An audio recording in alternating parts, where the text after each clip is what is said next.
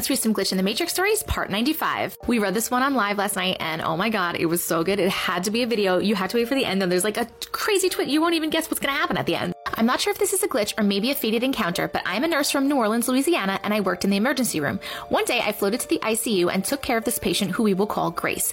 Grace was a patient with pancreatic cancer and barely hanging on to life. I noticed she had no family with her, so I like to take care of my patients not just medically. For one week straight, I took care of her, brushing her hair, reading stories, singing to her, and praying with her. She was very frail and weak, barely could talk, and she asked me one day could I call her grandson to come visit her. She said that he lived in Lafayette, Louisiana, and that she wanted to see him in the morning. It was a busy day, but I got around to calling her grandson. When he answered the phone, I said, Hi, my name is Jane. I'm calling because your grandmother Grace wants to see you. She is at the University Hospital in the ICU, and this is the number that you can reach me. I will be her nurse for the next day or so. He hung up in my face so I recalled. He said, Is this a joke? My grandmother has been dead for over 15 years and then hung up again. I went into the room and told Grace, Was she sure I called the right number? And she said, Yes, but thank you for trying.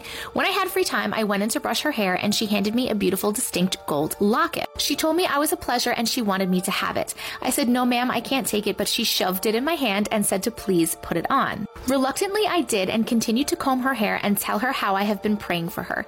I showed up to work the next morning and got got called into the office because of a complaint.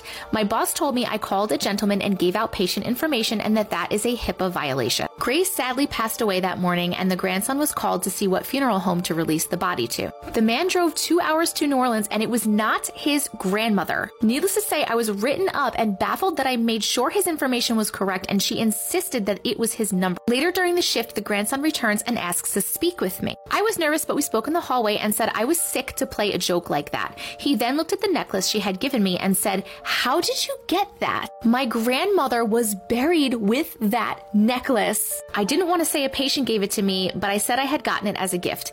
He shows me a picture of his grandmother's obituary, and there it was. She had died in July of 2005, just before Hurricane Katrina.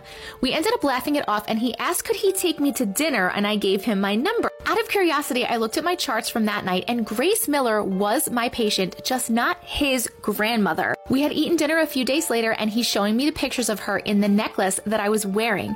Needless to say, one year later, we were engaged, and now I'm pregnant with a daughter whose middle name will be Grace. I'm still not sure how that happened, but I am happy that I found the love of my life. I wear the necklace every day and visit her grave to say thank you. This is so crazy. Same name, same necklace, and everything, but the wrong person. This was definitely orchestrated because they were supposed to be together. Like, what a cool story. Oh my God.